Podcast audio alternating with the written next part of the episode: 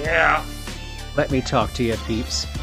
Welcome to episode 109 of the Fretzlemania podcast, the Fretzels Pretzels WrestleMania preview show. I am the connoisseur of Fretzels Pretzels and of this very podcast, your favorite Canadian, Mr. Fretz. Today, I am previewing and predicting WrestleMania 39, the most stupendous two night event in wrestling. Yes, that was last year's tagline, and it was so good that I am using it again. And as the title says here, I'm going to be going through the WrestleMania 39 card, but also a few select events that are also going on in LA during WrestleMania weekend from GCW, from ROH, from Impact Wrestling, and so so much more. So, folks, get out your pretzels, get out your dip, get out your Stone Cold IPAs because it is time to get on the road to WrestleMania. Go to the bathroom now. I ain't doing any pit stops.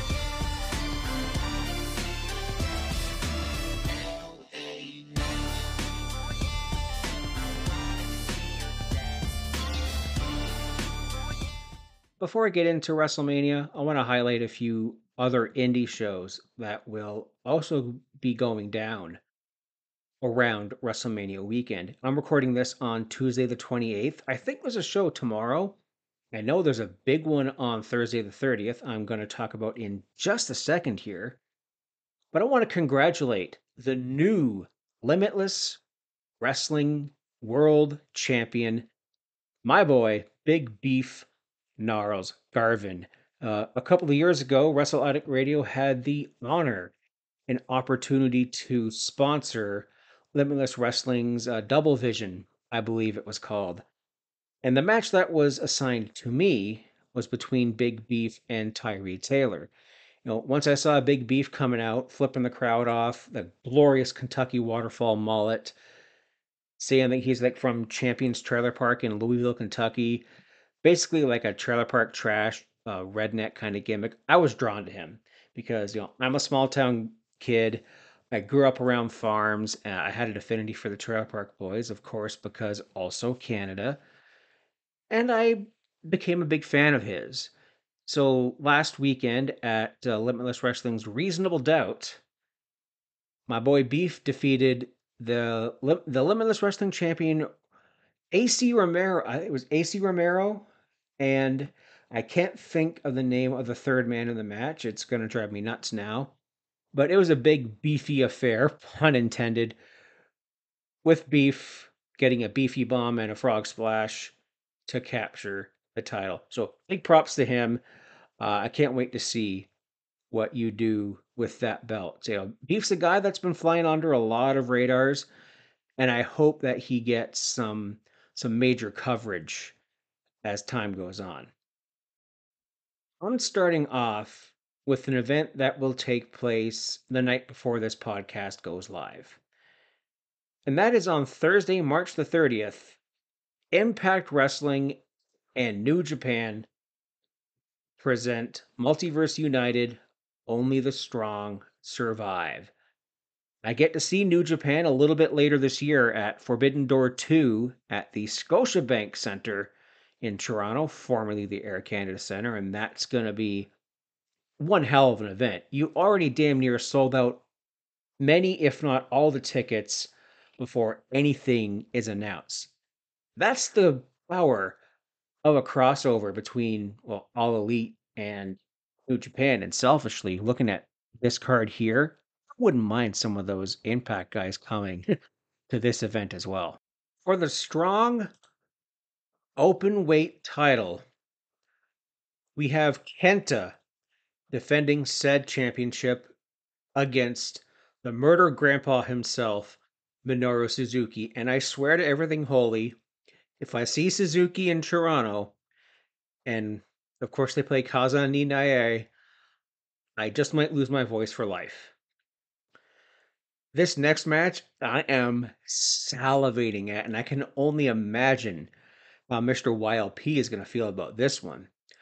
We have Hiroshi Tanahashi versus Speedball Mike Bailey. Now, Mike Bailey is a replacement for the unfortunately injured Will Ospreay. I hope to God that he's better by Forbidden Door. I mean, Tanahashi and Ospreay was going to be a banger in itself, but you put in Speedball Mike Bailey.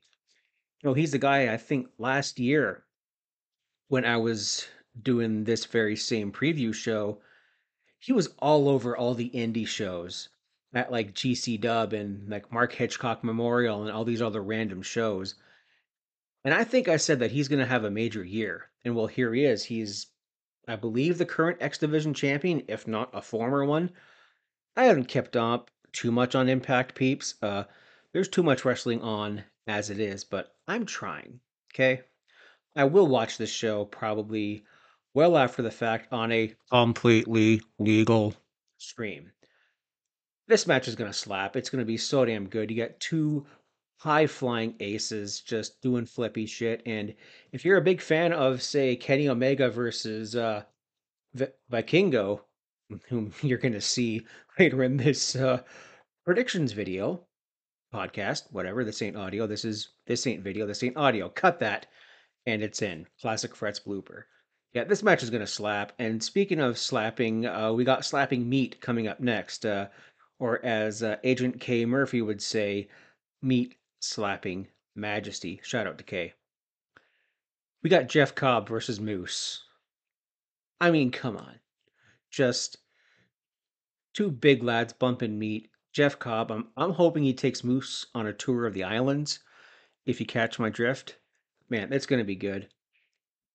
Our next match features four of the premier women's wrestlers in the game today. Um, unfortunately, at Sacrifice, Mickie James suffered an injury which prevented her from defending the Knockouts title that night, and the very same is uh, on the cards for here. So instead, we have Deonna Purrazzo, Giselle Shaw, Maya Yamashita, and Masha Slamovich, a name you're going to see pop up a little later on again. They will collide in a four-way match. Will the winner will face Jordynne Grace at Rebellion for what would become the vacant Knockouts Women's title. And unfortunately, that's not the only title that has been vacated in Impact Wrestling, as we recently learned that uh, Canada's own Josh Alexander suffered, I believe it was a torn tricep, and is vacating his title. So the match between Kushida and Steve Maclin at Rebellion will be for the vacant title. And I have a hunch that Maclin's going to win this one. He's been chomping at the bit in Impact Wrestling. Has had a lot of close calls. I think he's at a X Division title run. Again, I don't have the time to keep up with it, but I really, really want to. And speaking of things that I really, really want to, um, we have an X Division scramble match for the X Division Championship with uh, current champion Trey Miguel defending against X Division legend and former multi time champion Frankie Kazarian, Rich Swann, Kevin Knight, Clark Connors, and Rocky Romero. This this match is gonna slap so hard, so much flippy shit, and I love that uh, OSW review is going through the main event mafia scene in their new story arc on their on their uh, podcast. It's been great. They're their first episode with Bound for Glory with that. Uh, there was another escape match with the Red Dome cage. It was wacky stuff. And another wacky stuff match we have for the Impact World Tag Team Champions. Bullet Club members Ace Austin and Chris Bey defending against Aussie Open, TMDK, the Mighty Don't Kneel, formerly known as TM61 on uh, NXT, and of course, the legends themselves, the Motor City Machine Guns. In an eight man tag team match, we have the artist formerly known as Darren Young, Fred Rosser, tagging with Alex Coughlin, Sami Callihan, and the unalive one himself, PCO. He is still going strong at almost 60 freaking years old, going up against Eddie Edwards, Joe Hendry, Tom Lawlor, and JR Kratos. And finally, there is a match between Gabriel Kidd and up and coming New Japan rookie Yuya Uemura. That's man, that's one hell of a card. I can't even begin to predict because I don't watch too much other stuff. You know, I always try to tune into things like Wrestle Kingdom and New Beginning and other New Japan shows. And for Impact, it's on it's all on YouTube, so I'll catch it when I can, but I am going to watch this show at some point in time within the next calendar year with my luck. Also, on Thursday, March 30th, we have one of GCW's many, many shows because this is a promotion that just does not sleep. We have Josh Barnett's Bloodsport 9. This has been an annual event for quite some time where they take down the ring ropes and have a little bit of a uh, MMA feel to it. And with a at least one name in here being in there, they're right in their element. Well, I should say two here, three maybe. But this, of course, has the yeah, it has the MMA. It's like you're playing the SWA mode in Fire Pro Wrestling. It's a lot of shoot fighting, and it's it's really good stuff here. So these guys here actually all have records in Bloodsport or in these type of matches, but man, we got Kota Ibushi, who is 0-0, making his Bloodsport debut, I guess, going up against Speedball Mike Bailey, who was 0-1. Marina Shafir, the problem, the uh, four horsewomen herself, one of the four horsewomen, going up against Killer Kelly. Marina Shafir is 2-0. Killer Kelly is 0-1. Eric Hammer, 3-0 versus Calvin Tankman, 2-2. I can't say I know where I'm familiar with these two, but again, it's something I'm going to watch. Davy Boy Smith Jr., the son of the British Bulldog, who was 5 and 1, going up against J.R. Kratos, 4 and 2. Jon Moxley, who I just heard on uh, Renee Paquette's Oral Sessions, going up against Alex Coughlin. And this guy, he looks like a beast. He kind of reminds me of uh, Silas Young a little bit. That They're just going to pound the snot out of each other. Royce Isaacs, 2 and 3, against Johnny Bloodsport, aka Johnny Nitro, Johnny Impact, Johnny Elite, John Morrison, John Hennigan, Tough Enough John. My God, how many surnames does this guy have? He is 1 0. Josh Barnett himself going up against, oh boy, Timothy Thatcher. Uh, Barnett is undefeated at 5 0. Timothy Thatcher is 1 and 3. Yuya Uemura, who is back once again, who is 1 and 1 against Bad Dude Tito, 1 and 4. Jeff Cobb against Pauler McCoyle, and they are both 2 and 0. Uh, th- this is a good, like, almost an ultra violent in a kind of way affair, except that it's like a shoot fight. It it's raw underground, but on a grander stage and a lot better booked. You know me, I loved Raw Underground. I I wish that stuck around for a long ass time. Better way would it have been to fill the third hour of a wrestling show in the pandemic era than something else? But th- this is gonna be just bloody and good shit. Next up, also on the 30th, is the Mark Hitchcock Memorial Super Show. You know, this has been an annual event for quite some time, uh, since 2018. As uh, Mark Hitchcock passed away, he was a wrestling fan and an artist who assisted in DVD production for High Spots. So he's been someone who has been beloved amongst the wrestling community, and he gets to be memorialized here with this following card. Negro Casas versus Ultimo Dragon. Um, is this 1998 or is this 2023? Because seriously, these two guys have been around as long as I've been watching wrestling. Just legends in in lucha libre. We got Shigeru Irie. Zach's gonna kill me for butchering all these uh, New Japan names. Going up against, hey, it's Speedball Mike Bailey once again for the AAA Mega Championship. You know, that title that Kenny Omega held hostage during 90% of the pandemic. El Hijo del Vikingo. We just saw him on Dynamite. Fantastic high flyer wrestler going up against Horus and Komander. Get in my belly right now. That's going to be one of the best matches of the entire weekend. I'm finding this. Is these three will just do great flippy stuff.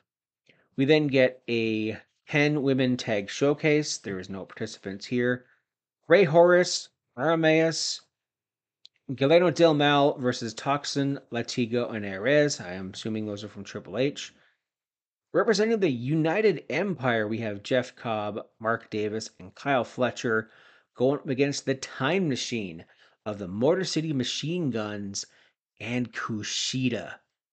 This next match here is not happening due to the injury of Josh Alexander, but it was going to be Josh Alexander and Tom Lawlor versus Kenta and Bryan Keith.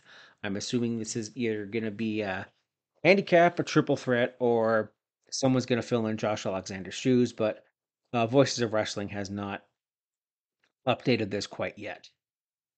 Michael Oku versus Rocky Romero is also taking place at this event.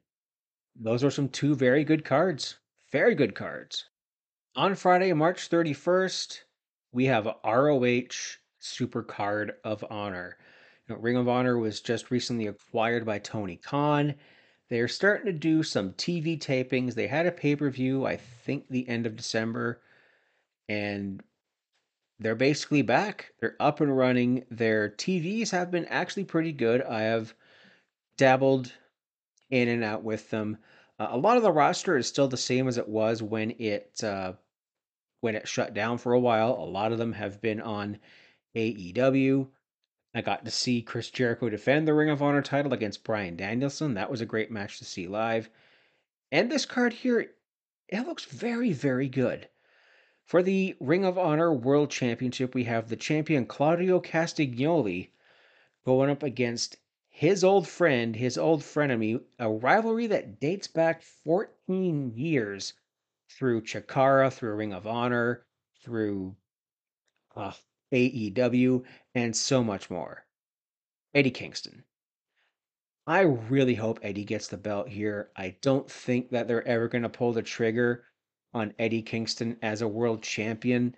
I guess it could be because of his, of his abrasive nature or the way that he cuts promos. I love him. I mean, I've been a Kingston fan since he was in Impact with uh, LA it was either the LAX or the new LAX, the OG, whatever the crap they called him. I hope Kingston takes this one. For the TV championship, we got Samoa Joe versus Mark Briscoe. I fully expect Mark to take the title here. Pay tribute to his late brother Jay, uh, Jay Briscoe, tragically passing away in a horrific car crash earlier this year. And you know his daughters were in the vehicle with them. They have been on the mend. They're doing well. And just big shout out to the Pugh family.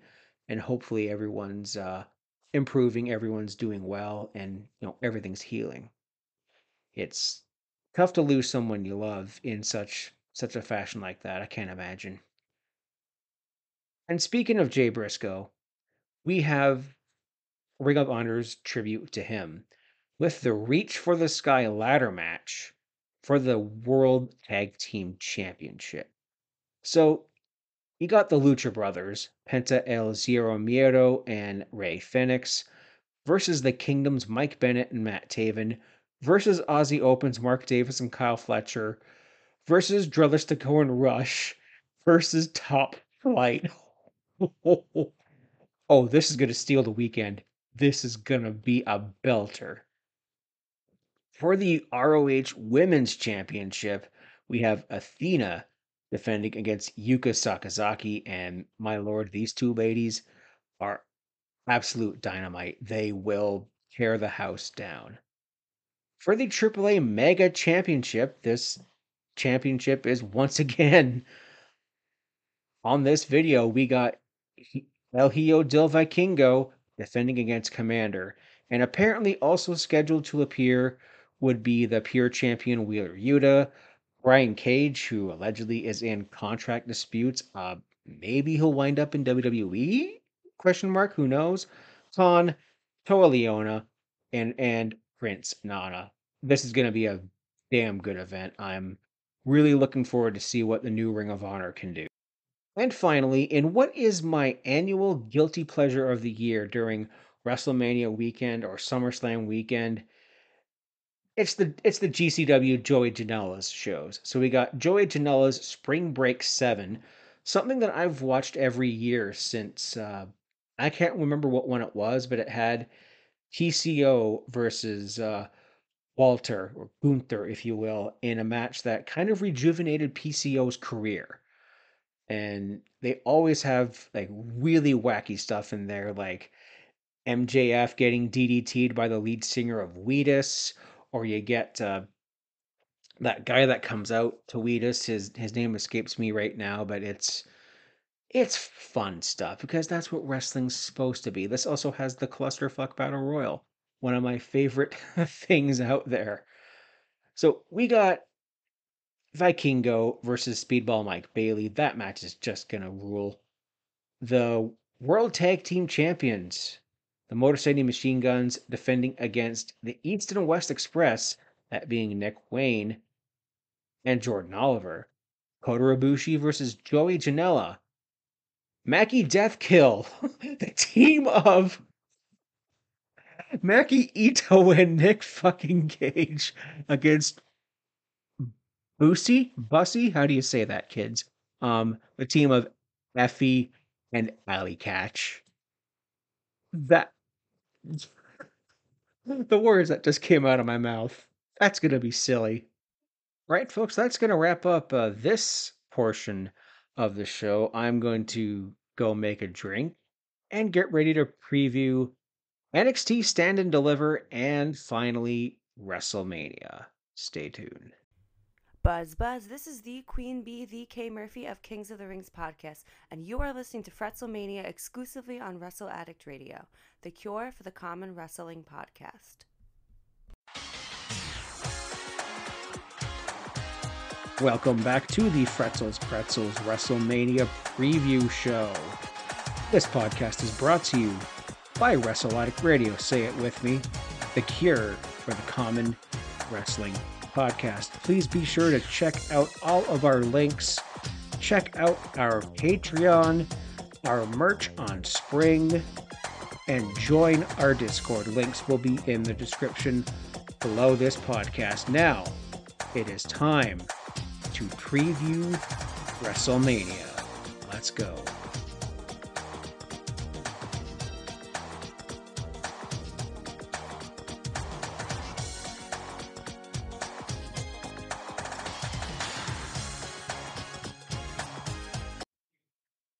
Now, before I get into WrestleMania, folks, I would like to spend just a couple of moments here congratulating this year's WWE Hall of Fame class.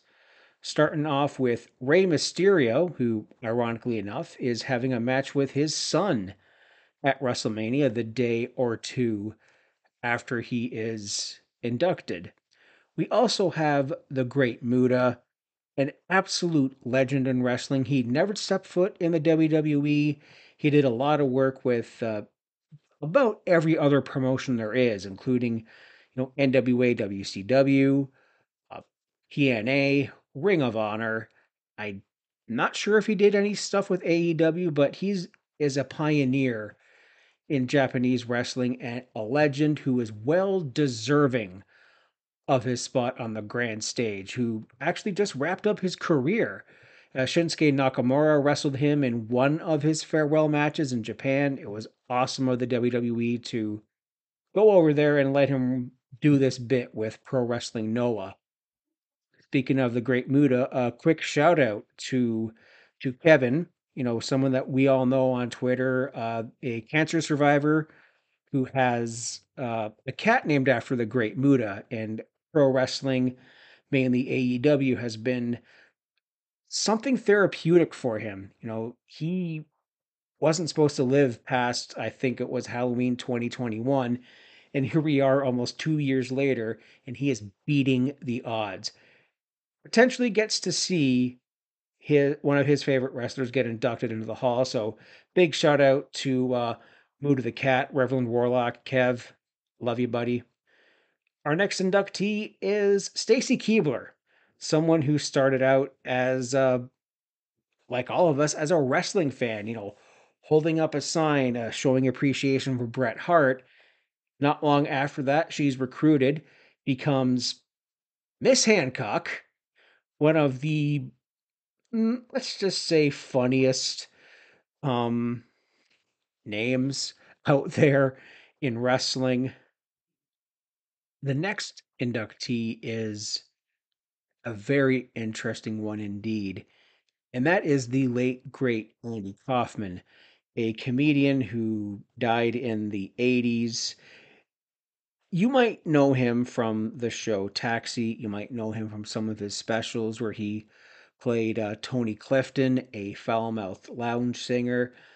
Andy Kaufman was a celebrity who really uh, pioneered celebrity wrestling. Of course, he started this bit with Jerry the King Lawler in Memphis.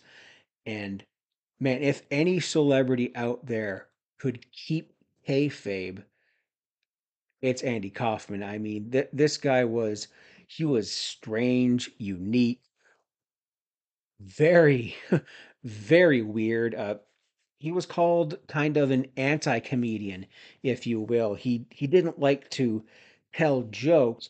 He was the kind of guy that would make you laugh with him and not at him. Uh, you know, unfortunately for him, he uh, he died relatively young. Uh, actually, less than a month after I was born. So he's he's been dead since 1984, and he was only 35 years old. And that that that is tragic. You know, Andy Kaufman had a match. Did he have? I don't know if he had more than one match, but he had this one with Jerry Lawler. They had a feud where they would even go on the David Letterman show and you know bicker back and forth.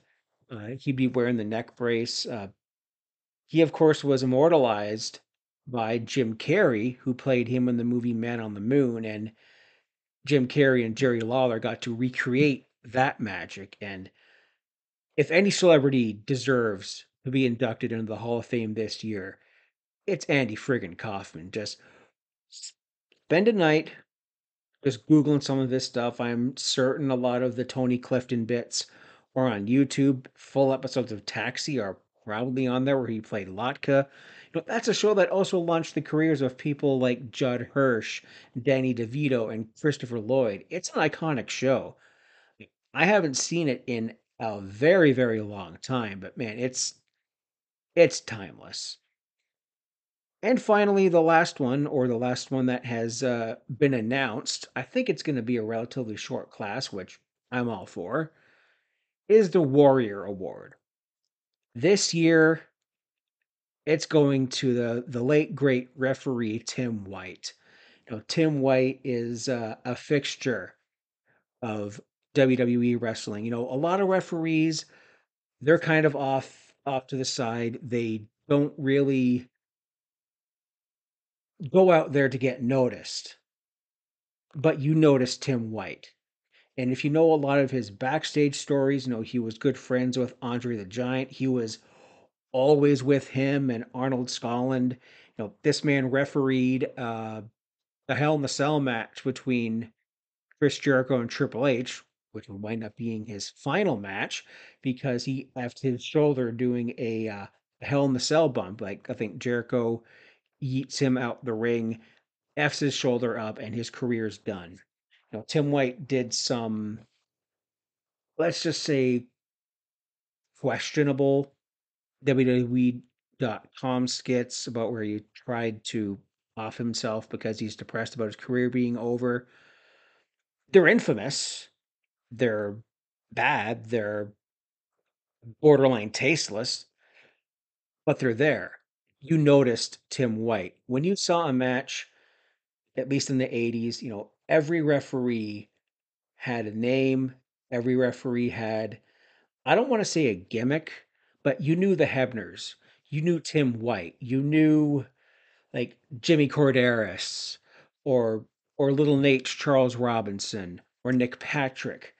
The only referee that I can think of today that you know because they make themselves kind of known is like Aubrey Edwards, is uh, Bryce Remsburg, who I'm sure are inspired by the likes of Tim White. You know, Tim White was a long, long time WWE employee. He was a trooper. He was the man that owned the friendly tap. And if you all Attitude Era fans remember the friendly tap, APA, I'm looking at you guys, you know exactly the bar that I'm talking about. I think that is all of the Hall of Fame inductees. These are the ones that I have as of Wednesday. It's a good short class. I think it's going to be a decent short show, which I'm all for.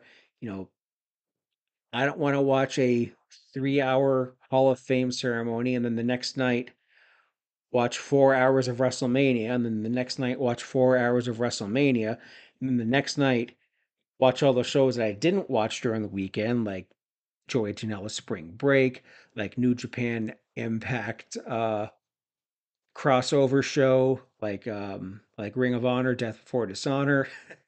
There's a lot, and and I previewed all those already, but we are now going to get into NXT Stand and Deliver, which is going to be on Saturday afternoon at uh, 1 p.m. Eastern Standard Time, a little bit before uh, the festivities at WrestleMania get underway.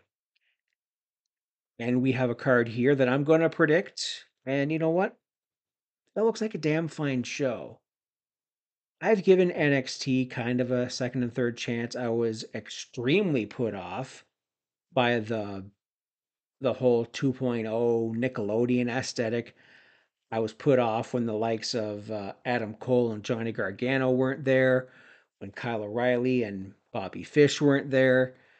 And then you see guys like Von Wagner and Tony D'Angelo and Bron Breakker. Although I have warmed up on most of those acts, it's been a consistently decent show. I don't get to watch it every Tuesday. You know, Tuesday nights are usually uh, pretty busy for me, but when I do catch it, I pay attention because th- this card's gonna slap, folks. It's it's absolutely gonna slap. I'll be watching it probably on Monday, maybe even within the next week or so. There's there's a lot of wrestling to digest, and I only have so much time.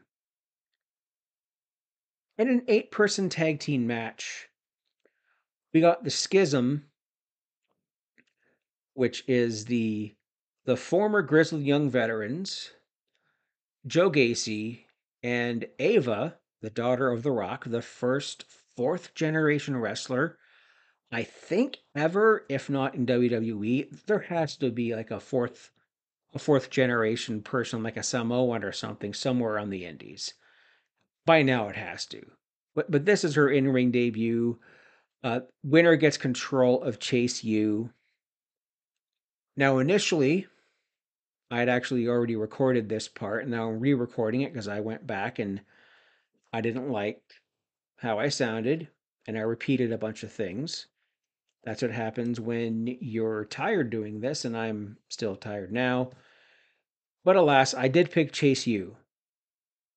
After watching NXT last night, seeing the body language of specifically Duke Hudson, and seeing how Joe Gacy would kind of run a class and run stuff there, and then name the detention hall after Andre Chase, like you're oh you you won't be caught caught out out of here.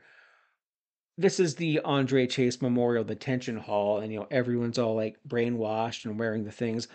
I'm picking the Schism to win this one here. I'm intrigued to see what they can do with Chase U. I, I think Duke Hudson has ran his course with them. I think he's going to turn his back on Andre Chase. And we can see, at least just for a little bit, how Chase U can be ran by this cult. For the NXT Tag Team Championship, we have the Gallus Boys defending their titles against the former champs, the Creed Brothers, and the Family, that being the team of Tony D'Angelo and Stacks Lorenzo. I'm going to go out on a limb here and pick uh, D'Angelo and Stacks. You know, Tony D has been unsuccessful in every attempt at him winning singles gold here. He has been bringing up Stacks as kind of a mentor for the family, this whole mob thing. Since Cole Carter, I think that was his name, the, the other guy got released. Tony D has been tagging with him and have had a decent level of success, even defeating uh, Brooks and Jensen on NXT to qualify for this match, which means it's not going to be a four way tag, four way elimination, fatal four way, whatever match with the Country Boys, which I'm okay with because uh, that team has ran its course. And it's time for Josh Briggs to become the Josh Briggs of Evolve. Please, for the love of everything holy, we need like monster Josh Briggs again. So the family, I think, is going to win the championships here. I know Gallus just won the titles from the New Day at at the Valentine's Day, whatever that show is. We're we're, we're doing a reset on NXT. Speaking of which, women's tag team championships with uh, Kiana James and Fallon Henley against Isla Dawn and Alba Fire. Dawn and Fire are winning this one. This uh, spooky, witchy kind of kind of gimmick here. I was very skeptical about Alba Fire, especially when I heard the name change to go from Kay Lee Ray to Alba Fire. What the trap kind of name is Alba? No offense to John Alba, who covers wrestling for a living and did some bits on Limitless. Uh, I was very skeptical. Isla Dawn is someone I, I was familiar with on NXT UK. It's time for a change. New women's champ, new women's tag champs here, and there's a lot of dissension between Kiana and Fallon. Anyways, break off this squad here and go with new champions. For the North American Championship, no offense to the ladies, this should be a ladder match. We got Wes Lee versus Dragon Lee versus Axiom versus JD McDonagh versus Ilya Dragunov. I don't see Wes Lee losing the title here. I don't see him losing this championship yet. He's had a great run with it since like sometime last year. He has definitely bounced back from the unfortunate incident which led to uh, his tag team partner Nash Carter being released. I'm not even going to get into that right now. Uh, I kind of wish MSK was still a thing, but the latter two rascals are tagging on the indies because I guess everything got smoothed over there. Wes Lee is going to win here. This is Dragon Lee's NXT debut. Dragon Lee is amazing. This match is it's going to be the match of of the night right here by a country mile. This is going to slap. Wes Lee, I think, is going to retain here. I don't see any of these people on this list here taking the title off of him. Dragon Lee, maybe, but I got a sneaking suspicion Wes Lee's retaining. For the women's championship in a ladder match, which this whole this whole storyline is kind of strange, right? So a couple of weeks ago on NXT, Roxanne Perez defended her women's championship against the final boss, Meiko Satomura. Uh, they took lumps out of each other, and Roxanne managed to squeak out a victory. After the match, Meiko shows her some respect. Roxanne returns the favor, and Roxanne collapses. So we did the Shawn Michaels Owen Hart bit from from 1995. HBK's fingerprints are all over this. So after this match, it was announced that the title would be vacated and that we're going to have all these people qualify for a women's championship ladder match at Stand and Deliver. However, last night Roxanne made her return, told Shawn Michaels that, you know, she was clear and all the tests and the blood work came back fine, that she basically had an anxiety attack and was gassed all at the same time and everything just overwhelmed her and just went flat. Shawn's like, okay, let's keep on these doctor's notes. And she was really, really pushing her anxiety, saying that, yeah, I, I, I don't have anxiety. I don't have mental illness. So this is very hard for me to relate to. It's very hard for me to articulate, but they're they're making this Roxy's anxiety a gimmick, and I don't know how I feel about it. You know, I interacted with a couple of people on Twitter saying that, hey, I suffer from anxiety. I'm glad that they're shining a light on this. All power to them. I hope it's done tastefully. I hope it's done tastefully.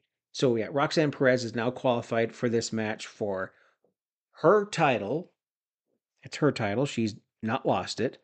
Going up against Zoey Stark, Gigi Dolan, Tiffany Stratton, Lyra Valkyria, and Indi Hartwell. I think Roxanne is going to retain here. I think she should retain here. The only people I could see possibly winning this are Indi Hartwell or Zoey Stark. Please, for the love of everything holy, do not put the title on Tiffany Stratton. Maybe Gigi, but anyone but Tiffany Stratton. Please. Finally, for the NXT Championship, we got Bron Breakker going up against the challenger, the number one contender, him, Carmelo Hayes, the former Limitless Wrestling champion, Christian Casanova. It is Carmelo's time. Bron Breakker has done everything and then some on NXT. It's time for a new era at the head of the division. And Carmelo Hayes is a man that can carry NXT into 2023 and beyond. It's time for Bron Breakker to get called up to the main roster. And a little bit of a prediction slash mostly fantasy booking here. He gets called up the night after WrestleMania. Austin Theory has a U.S. title open challenge because he beats Cena at WrestleMania. And in order to prove he's better than John Cena again, he is going to do what Cena did and do the U.S. Open Challenge. However, he loses to Bron Breakker almost immediately, and Bron is solidified on the main roster that's going to be one heck of a show, stand and deliver. I won't be watching it live. I work until about 4 p.m. Eastern, and then I will be prepping my snacks for WrestleMania. So the Fretzels pretzels, maybe some pulled pork sliders, maybe some chicken wings or something like that. But I'm going to be prepping my snacks right up until Mania kicks off. Speaking of WrestleMania itself, this is the card below. Now, we don't have a lot of the lineup solidified, so I'm just going to go through what match order that I see here on ewrestlingnews.com. Shout out to them. We do know that Theory versus Cena is kicking off WrestleMania Night 1 itself. And Austin Theory is winning here. You know, John Cena hasn't been seen much on TV. His in ring career is winding down. He's passing the torch to Theory. And this is going to give Austin a huge bee in his bonnet, a huge win that will just push him to the moon. For the SmackDown Women's Championship, Charlotte Flair goes up against the 2023 Women's Royal Rumble winner, Rhea Ripley. And no offense to either of these ladies, I hope this does not main event night one. In my opinion, this match doesn't deserve it. Now, in the past, there have been very deserving women's main event matches at WrestleMania. Uh, Sasha Banks and Bianca Belair comes to mind from two years ago. That was a huge moment. That was a huge get because it was two women of color main eventing a wrestling pay per view for the first time. That's history. And it was a pretty good build, if I do remember that. This match hasn't been billed that much on TV, and I mean, it doesn't deserve the main event spot just because it's a women's match. If that sounds right. And I do not intend to insult either of these ladies. There's a match later on I'm going to talk about that I think deserves the main event spotlight because of the build and the story and everything that it encompasses. That being said, Ripley's going to squash Flair and win this title. For the love of everything holy, get the title off of Charlotte. Ripley can go have a monster run on SmackDown and just steamroll everybody. Seth Rollins and Logan Paul is apparently taking place on night one. And Seth Rollins is going to win here. WrestleMania is usually where a lot of the major heels finally get their comeuppance, finally get what's coming to them. See Vince McMahon at WrestleMania 17 and 19 and 23 and 26. Um, Logan Paul has been a thorn in the side of Rollins since the Royal Rumble, eliminating him from the match, costing him the Elimination Chamber US title match. And finally, we're here. Logan Paul is so good at making us hate him. He, he's good at this wrestling thing. And I hate praising Logan Paul because he is a terrible human being. And he's doing his job, at least. He's doing it good. And Seth Rollins is just going to like do a stomp on him onto stairs or something or that and win this match. This is apparently Logan Paul's last match on his contract, but I think we're going to see him again.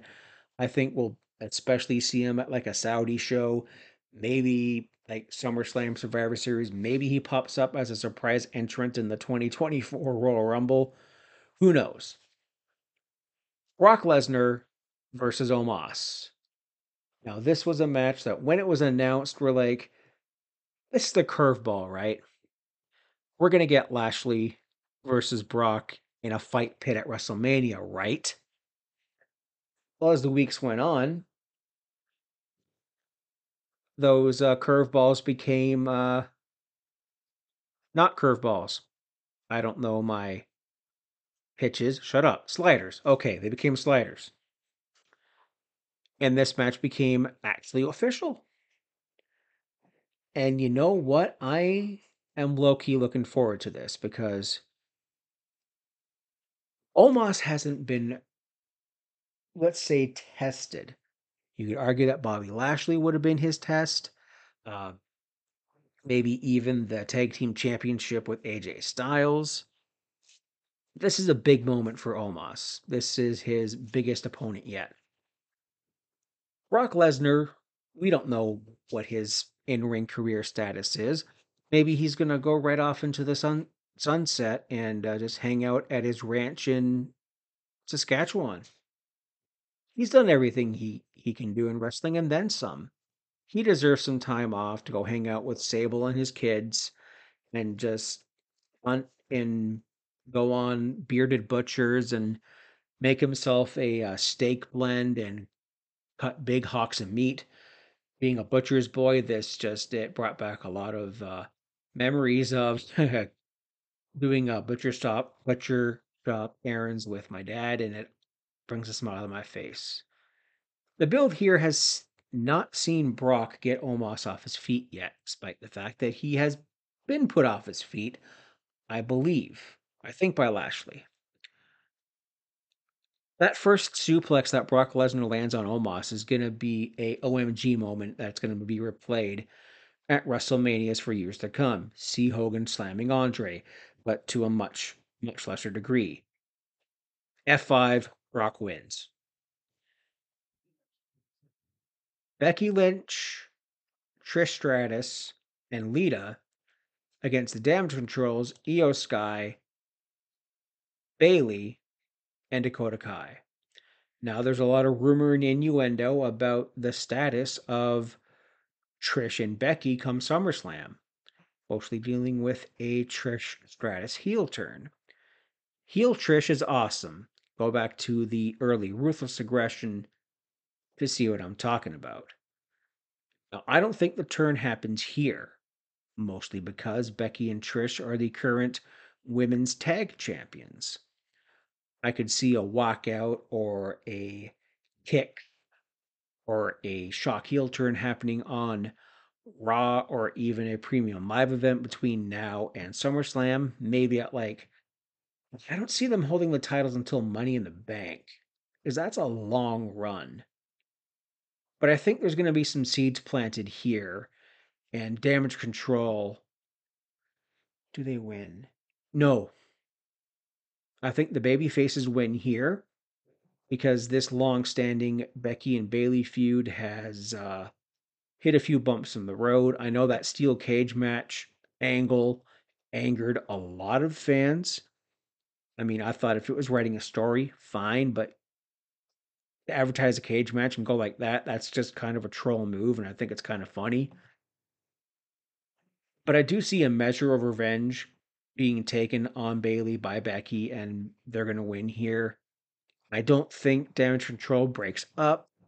Maybe you plant a little bit of seed here, but then finally it'll be a fake out and a big happy reunion when damage control take back the women's tag team championships from Trish and Becky.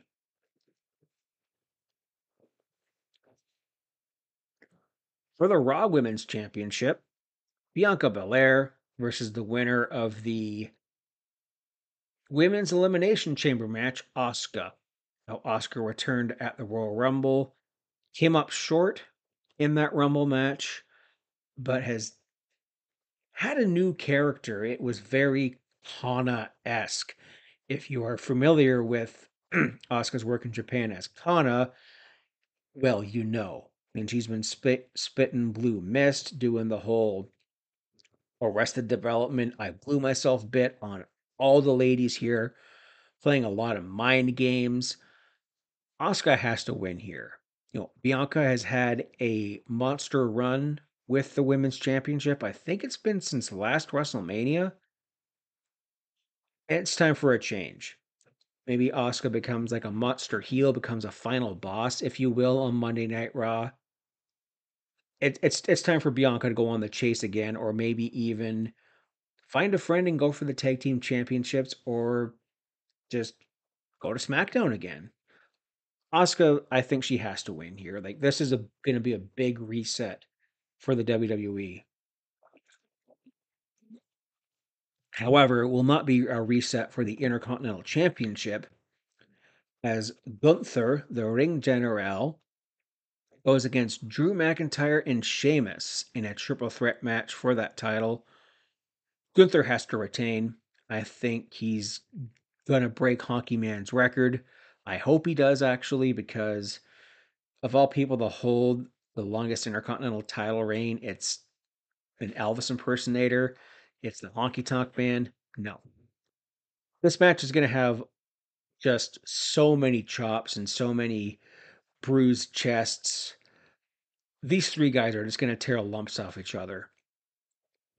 And I kind of hope that Gunther has a special WrestleMania entrance where you have a whole ass choir singing his theme, you know, the Gunther, the Ring General Gunther, Das Stop, or however it goes. Sorry if I butchered German to my German listeners.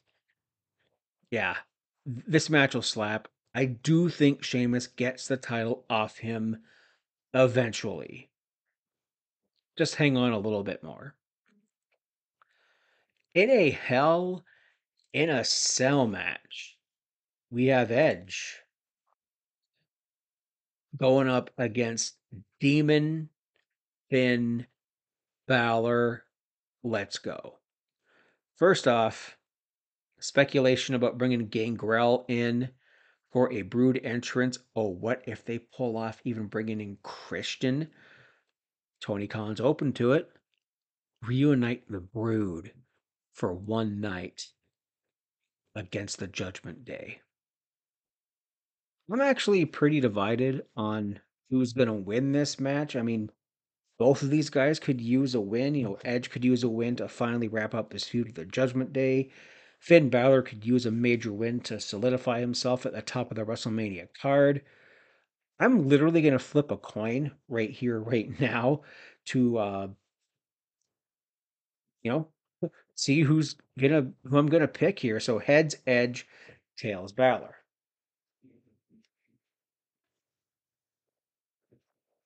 And it's heads. I pick Edge. A lot of people have some feelings about our next two matches, the WrestleMania showcase tag team matches, just to slap a bunch of people on the card. And I think it's a good thing because it gives all these teams major exposure. It it gets them a freaking WrestleMania payday, folks. We got the teams of Raquel Rodriguez and Liv Morgan, Natty and Shotzi, Ronda and Shayna against the complaint department of Chelsea Green and Sonya Deville, whom I am despising more than life itself.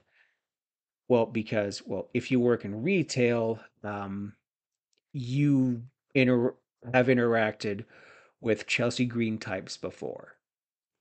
That being said, Ronnie and Shayna, they're going to break everyone's arms. And eventually, I think they'll get the women's tag team championship. Maybe they'll be the ones who beat Becky and Trish, not damage control, because I think these two could have a great run with these tag titles if they were to take them seriously, which I hope slash think optimistically that they will, because two MMA girls running roughshod through the entire company. I mean, that writes itself. That is good. Yeah. Ronda Shayna, they'll just storm right through this match. On the men's side, we have the Street Profits versus the Alpha Academy versus the Viking Raiders versus Braun Strowman and Ricochet. Now, I'm picking the Street Profits to win this match here. I do think the Otis or Otis turn happens here when he officially joins the Maximum Male Models and finally sides with Maxine, Francois, and Massey because the Maximum Male Models are just they're awesome. They're hilarious. They're total OSW boys. If you if you know, you know and Chad Gable can get a rocket strapped to him and eventually contend for a major championship here. Okay, Street Profits here, but if I were to pick a team on the other side, maybe the Viking Raiders because they have been aimless since being called up to the main roster. I mean, now they have Valhalla, aka Sarah Logan, as a manager and as a inspiration for them. This heel Viking bit, I'm I'm not sold on it yet, but I will be. I know I will be because I was a big fan of of War Machine when they were in New Japan, when they were in Ring of Honor. And I think it's time for them to get their due.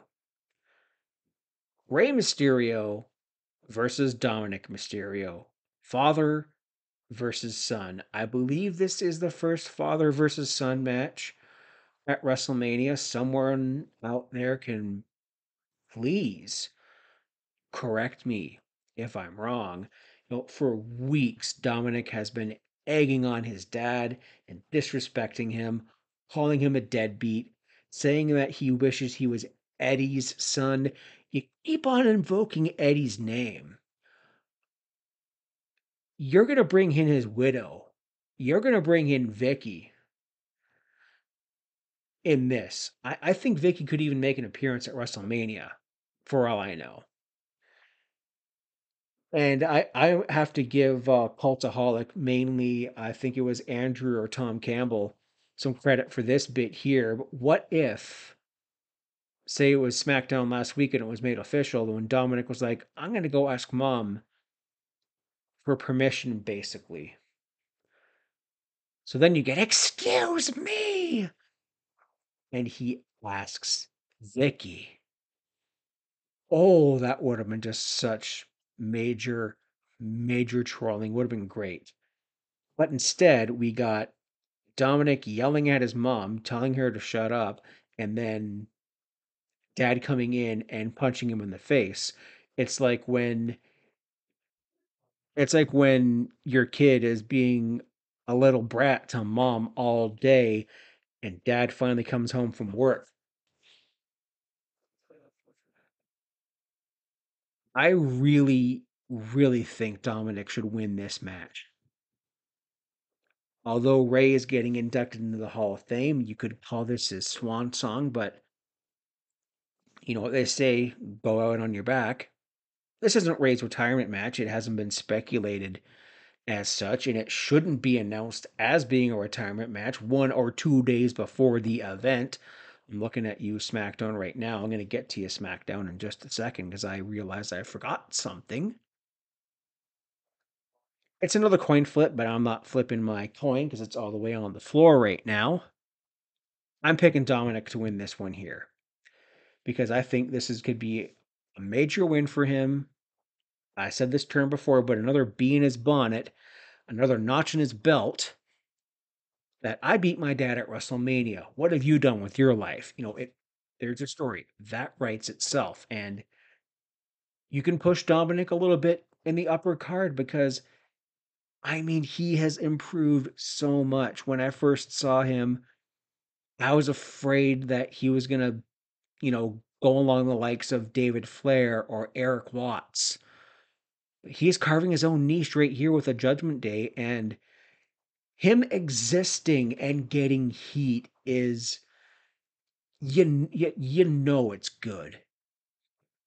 For the Raw, I mean no, the undisputed WWE Tag Team Championship, the match that I think should main event night 1, the Usos versus Kevin Owens and Sami Zayn. Cracks are starting to form. Doubts are starting to arise. Tension is high. Finish the story. Owens and Zayn win the titles here. If it does not main event night one, it should open night two, where you open with the bloodline losing the tag titles. The cracks form all night arcing throughout the whole night two of WrestleMania, backstage bits, tension, yelling, walking out, whatever. And then you get to the last match, which is the last match here I have now Roman Reigns versus Cody Rhodes for the WWE Undisputed Universal Championship. Drop that, drop the Blue Universal title, and finish the story. Cody Rhodes wins. He is winning here. Roman can go take some time away, come back at SummerSlam, hanging on to his tribal chief moniker, but he comes back to a disheveled bloodline. A lot of rumors pointing towards main event Jey Uso, Jey Uso versus Roman at SummerSlam, which Run that back, please. Run that feud back, please. I'd watch. So those are my thoughts on WrestleMania right there. I realize I forgot the Andre the Giant Memorial Battle Royal because it is not on WrestleMania. I mean, first off, thank God. I mean, Mania is going to be long enough as it is because it's spanned out two nights. As much as I love wrestling, as much as I love WrestleMania, it is much more digestible to sit through two nights of, let's just say, three and a change hours. It's like watching hockey games on two nights in a row. The Maple Leafs do that. They had a home and they had a back-to-back games last weekend, and I watched them both. It's just like that. It's like, you know, your back-to-back ball games too. It's no different. It is a lot better to watch that than one you got a 2-hour pre-show which is to which would have had like two maybe three matches and then the rest of the card was like what 5 6 hours? You're watching wrestling for 8 hours. You're sitting on your ass for 8 hours and that's a full day's work on your ass. No. Bobby Lashley. He's my pick to win the the Andre they need to put stakes on this. They need to say like the winner of this match gets an automatic buy into the men's Money in the Bank match. You can do the women's Battle Royal too and have that very same stake. So, folks, that has been it for this meaty edition of the Fretzlemania podcast, previewing and predicting all of WrestleMania and most of the other shows around that. You can follow me on all my uh, social medias at Fretzlemania, F R E T Z L E Mania. Listen to the rest of us on Wrestle Addict Radio, the cure for the common wrestling podcast. We are all also gearing up for WrestleMania. We got Nate the effing greats brace for impact back from a little hiatus, starting his new season in 2007 TNA. We're almost in uncharted territories for me. OSW has began the main event Mafia, which I'm enjoying so far. Every Wednesday night, you got the Kings of the Rings podcast, Willie T, King Ricky Rose, in the Friends of the Show era. So who knows who's going to be next on their podcast? Be sure to kick off your weekend in proper YLP fashion with the Young Lions pers- perspective with Zach. He is for sure going to be kicking off our WrestleMania weekend the only way he knows how. And of course, myself, Fretzlemania. And WrestleMania is going to be here before you know it, folks. It's the most wonderful time of the year. It's also one of the most tiring times of the year if you do this for a living. So, thank you very much. See you next time where I review WrestleMania. Till then, keep your stick on the ice.